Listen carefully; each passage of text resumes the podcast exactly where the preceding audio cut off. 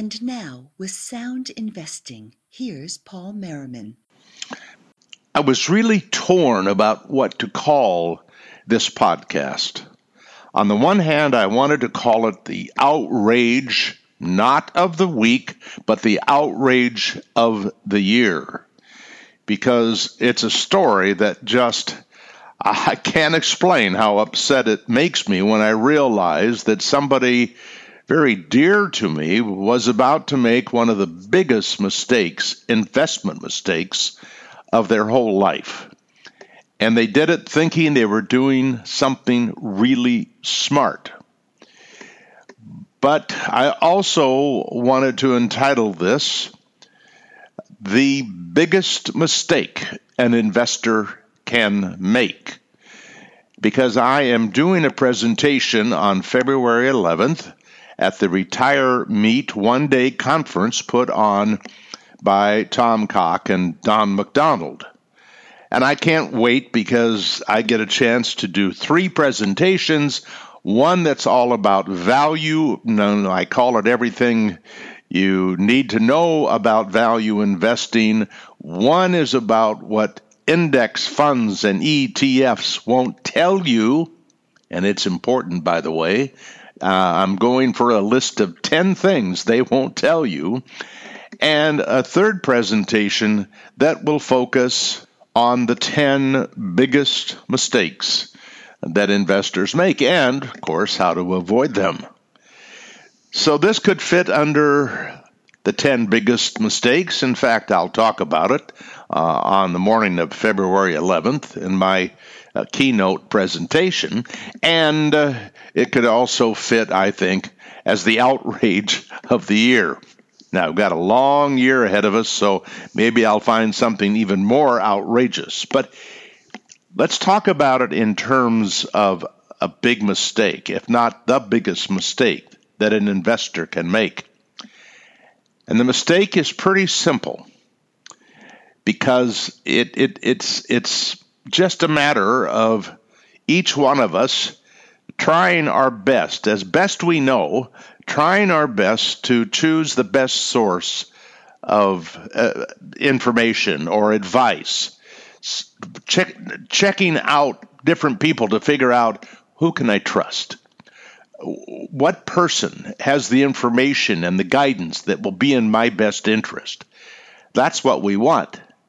But sometimes a series of things happen, and in the process, you lose what you would have done had you been more intellectual about the process, and all of a sudden you're on the hunt for something that smells so good and, and, and just reeks of freedom, financial freedom, and giving me what I want in retirement.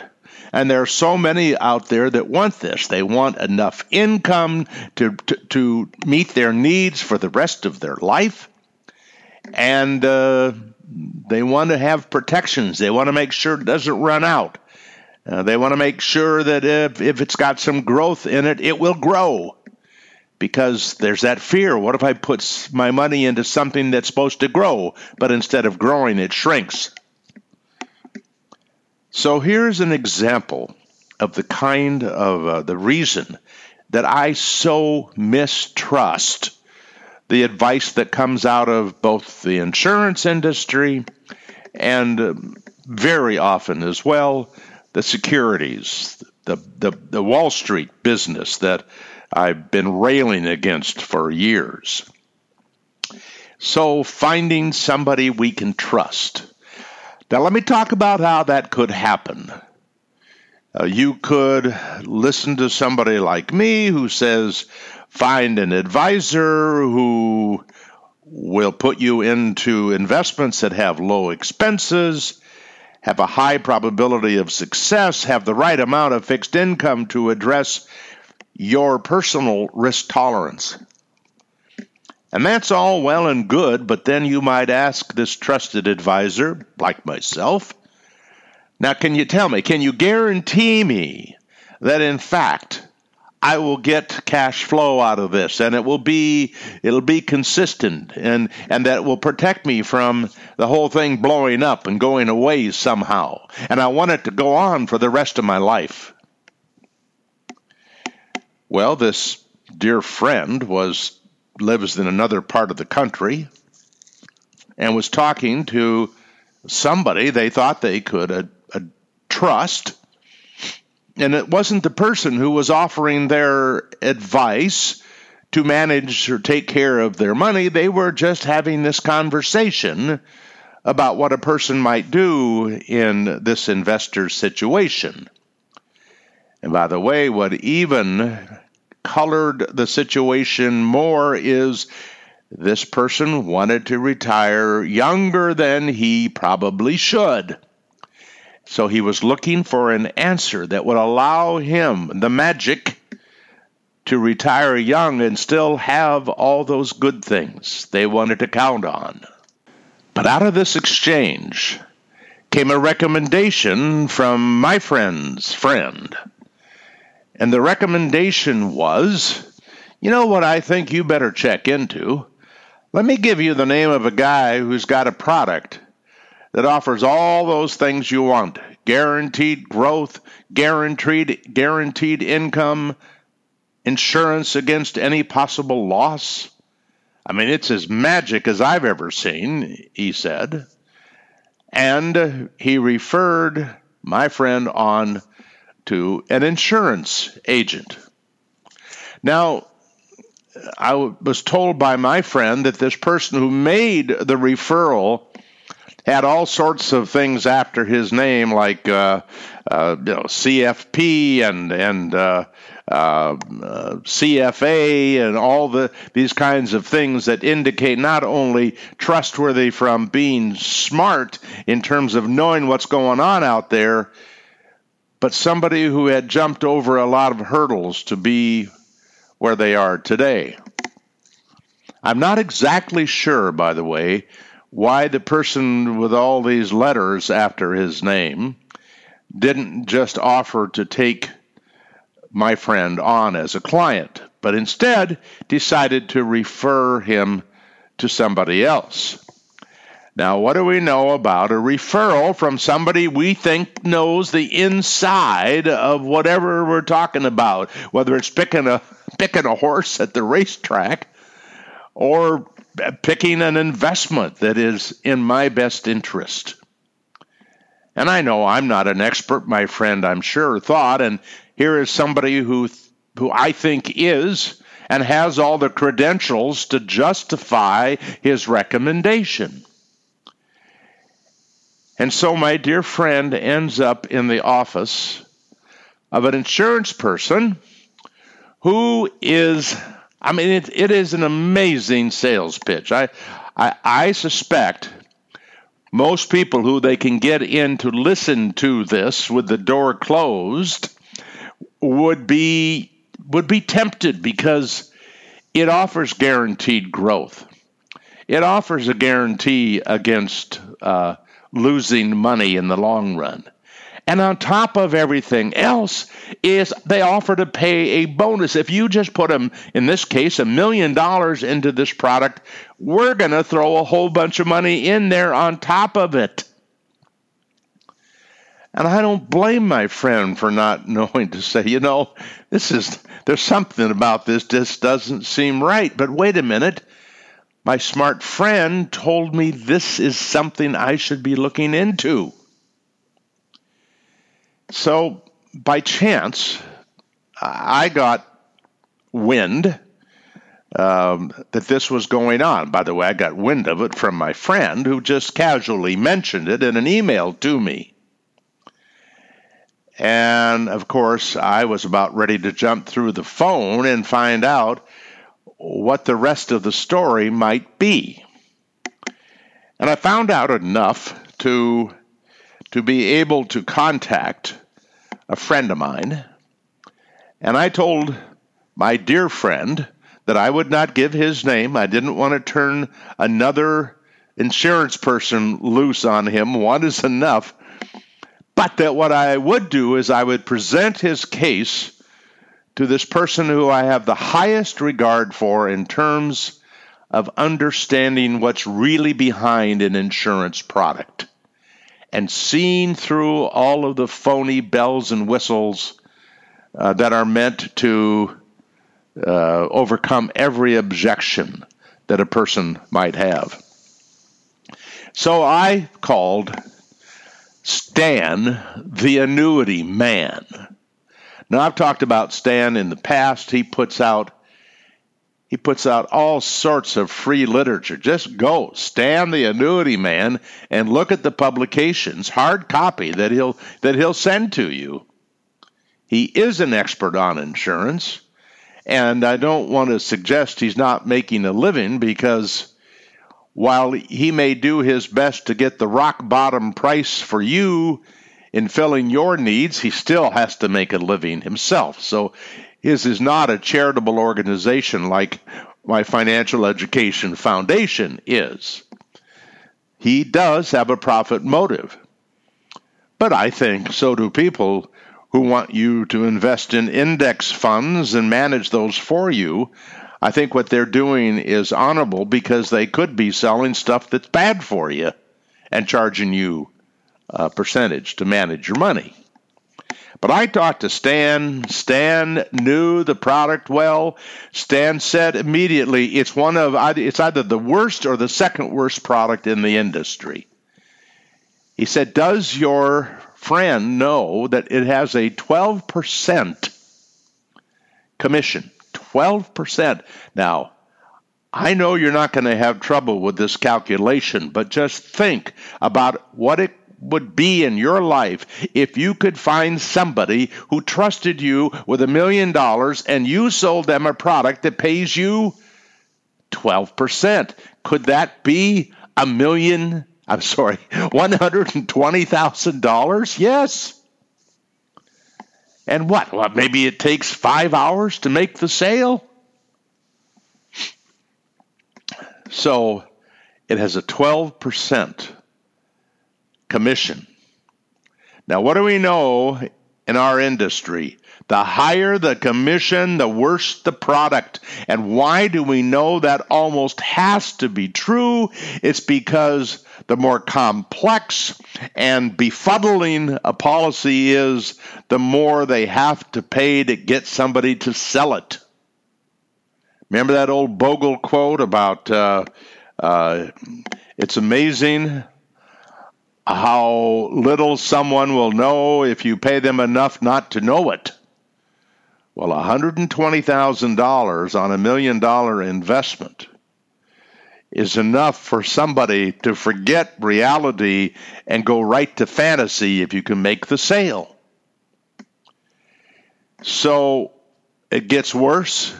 Stan said, does your does your friend know that that, that investment has a seventeen-year redemption penalty? They have to own it for seventeen years before they're going to get out from underneath a penalty to get out. And by the way, I might fast forward a little bit and mention that when my friend, who my dear friend, who uh, uh, had been hoodwinked as far as I'm concerned, uh, Uh, he he had not known what the commission was. He had been told that there was a commission because my friend asked, is there a commission on this product? And the salesperson said, yes, but it will be less than the bonus you're going to get.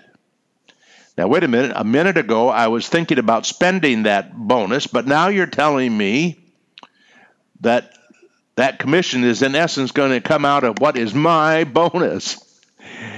Well, the salesperson got away with it.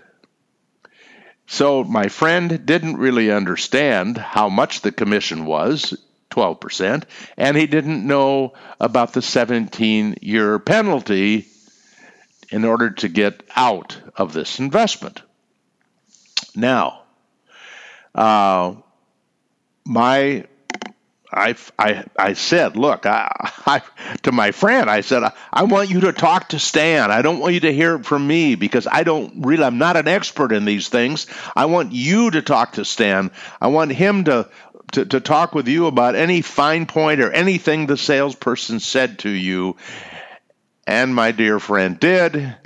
And my dear friend felt, oh my God, what I almost got myself into. And my friend, who happens to be attorney, be an attorney, looked at the state regulations where he lives and found out there were documents that were supposed to be delivered to him. And when he asked after our conversation, the salesperson about where were those documents you were supposed to deliver to me, well, we bring those to you the day that we sign the paperwork. Well, duh. If you provide those to me a week or two before I have to sign the paperwork, and I get a chance to look at the fine print, if I understand the fine print, there's probably no way I'm going to sign this paperwork. But if I bring it there on the day that uh, I've got all this stuff to do and I don't have time, and I and oh, but I trust you, I'll look at it later. And by the way, had he looked at it later after he signed it, and the insurance person went ahead, submitted all the paperwork to start transferring his money over to the insurance company, that by the time my friend found out that this was not for him, I can almost guarantee the money is probably in the process of being transferred. And you know what it's like if you've transferred your money to an insurance company and then you want to you want to uh, terminate that, that agreement and get your money back? Do you know what you have to go through? Well, quite honestly, I don't exactly know. I do know when I helped a couple fight maybe the largest insurance company in the U S to get money back because they were so falsely and illegally, uh, the, the representations the salesperson made were just horribly wrong. And we fought and we got the money back, but it took a long time. And they kept trying to sell the investor over and over while they were trying to get their money back.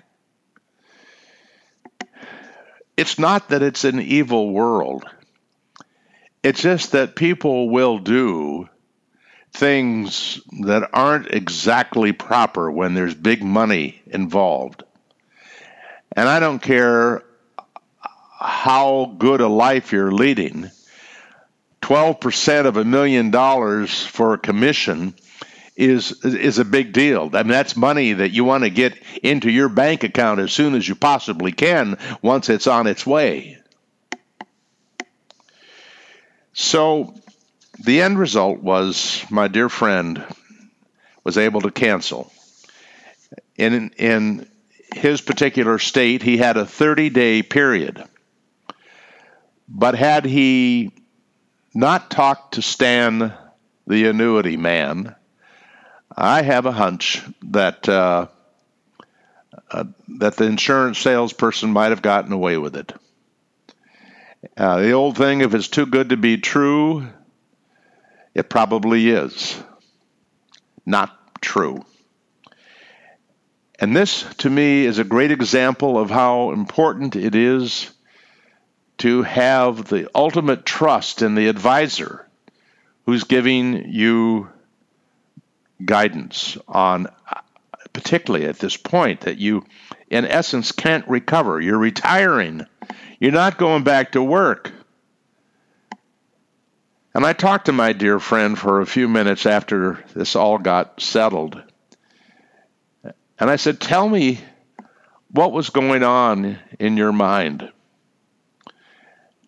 And really what it was is there was no place that he could get the kind of immediate cash flow elsewhere from from an investment, which, by the way, had he in, invested in a traditional, a traditional immediate life annuity, which is just the equivalent of a pension fund, he would have been able to get more than he could get out of any bonds anywhere because they pay more. Of course, as you know, I think, if you buy it on Monday and you die on Tuesday or Wednesday, you know, within a period of time, that million dollars he might have put into that immediate life annuity, which would have given both himself and, and his wife income for life.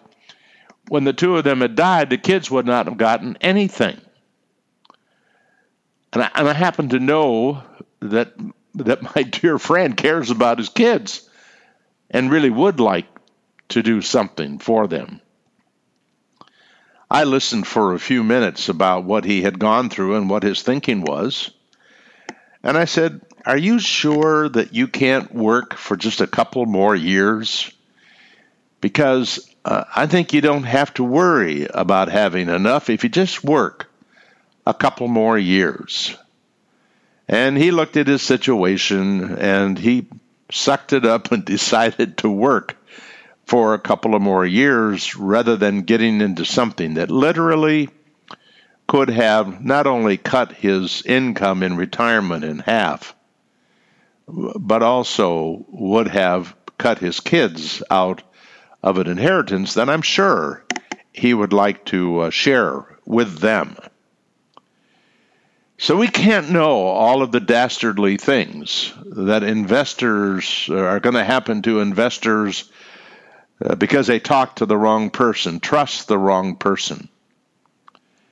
By the way, this firm, this firm that that uh, was trying to sell my friend this insurance product, it won't shock you to find out that their main uh, marketing approach is uh, uh, is to put on dinners for free dinners for people and get a chance to sell them there. Oh, oh my.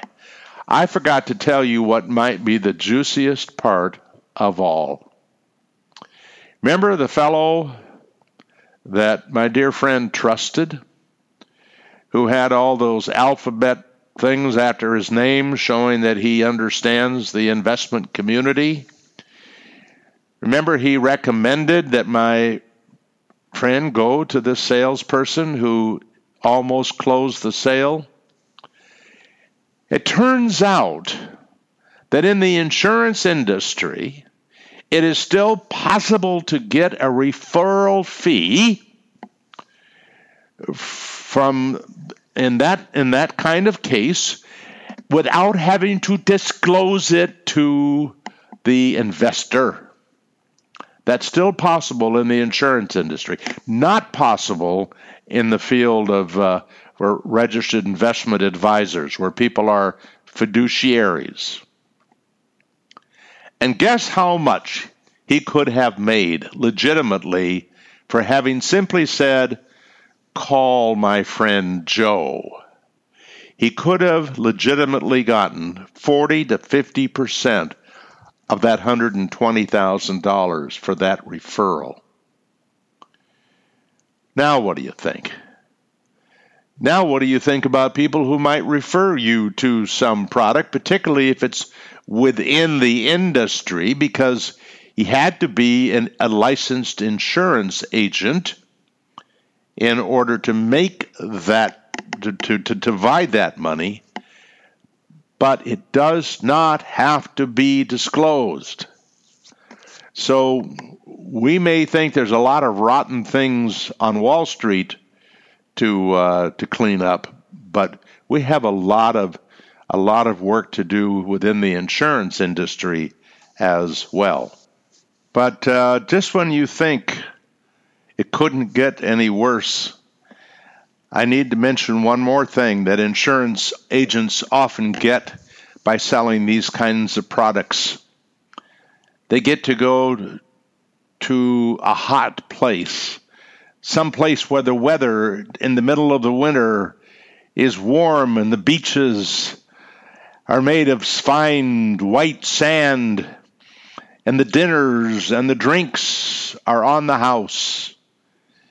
Because one of the common things in the insurance industry is to reward people and again, this does not have to be disclosed, to reward people for uh, having sold a lot of these products that without the big commission, without the free trips, these people would likely not sell. Stan says everyone should ask their agent whether the product they're about to purchase from them will help them earn a free trip anywhere. That you have a right to ask that question, and when asked, they are supposed to tell the truth. And if they are being rewarded in that fashion, Stan says you should be getting at least five different quotes other than uh, uh, beyond the one that they're presenting to you. Uh, now, very often what happens, and I know this from having spoken at one of these insurance conferences where the people who showed up at the conference got to go there because they sold a particular product because they got this reward for selling a particular product. Now, that may be the only one that they earned a trip with, but if you're if you're shown five different products, it's not as likely that every one of these is going to give them a free trip to a warm climate during the cold time of the year. I hope you'll take Stan seriously and, and uh, check out his website. Uh, you, you can see him in action. He does his uh, Stan the Annuity Man rants, kind of like my outrages of the week. And uh, I, I think you'll get a sense of his passion for you to do more to take care of yourself. And I also hope that if you have a friend who's in the process of looking at, at insurance products to try to fund retirement, I hope you'll send them to Stan's site to get an education. Stan doesn't seem to be hung up on giving free educations to people who will not use him as a as a source of buying any insurance product. He doesn't work that way. He wants to educate everybody that is interested. And I know that Sam will get his, uh, uh, Stan will get his due. He'll he'll get enough to get along on. I'm not worried about that, but I am worried about you and that you get the education that you need to make better decisions in all parts of your retirement planning. It is such a luxury to have the opportunity to work with people that you can trust and not worry whether or not you're getting screwed. Thanks for listening. That was Paul Merriman with Sound Investing. Sound Investing, sound investing dot com and paul merriman dot com are produced and exclusively owned by Paul Merriman, who is solely responsible for their content. For more information, free articles, mutual fund recommendations, and more, visit paul merriman dot com.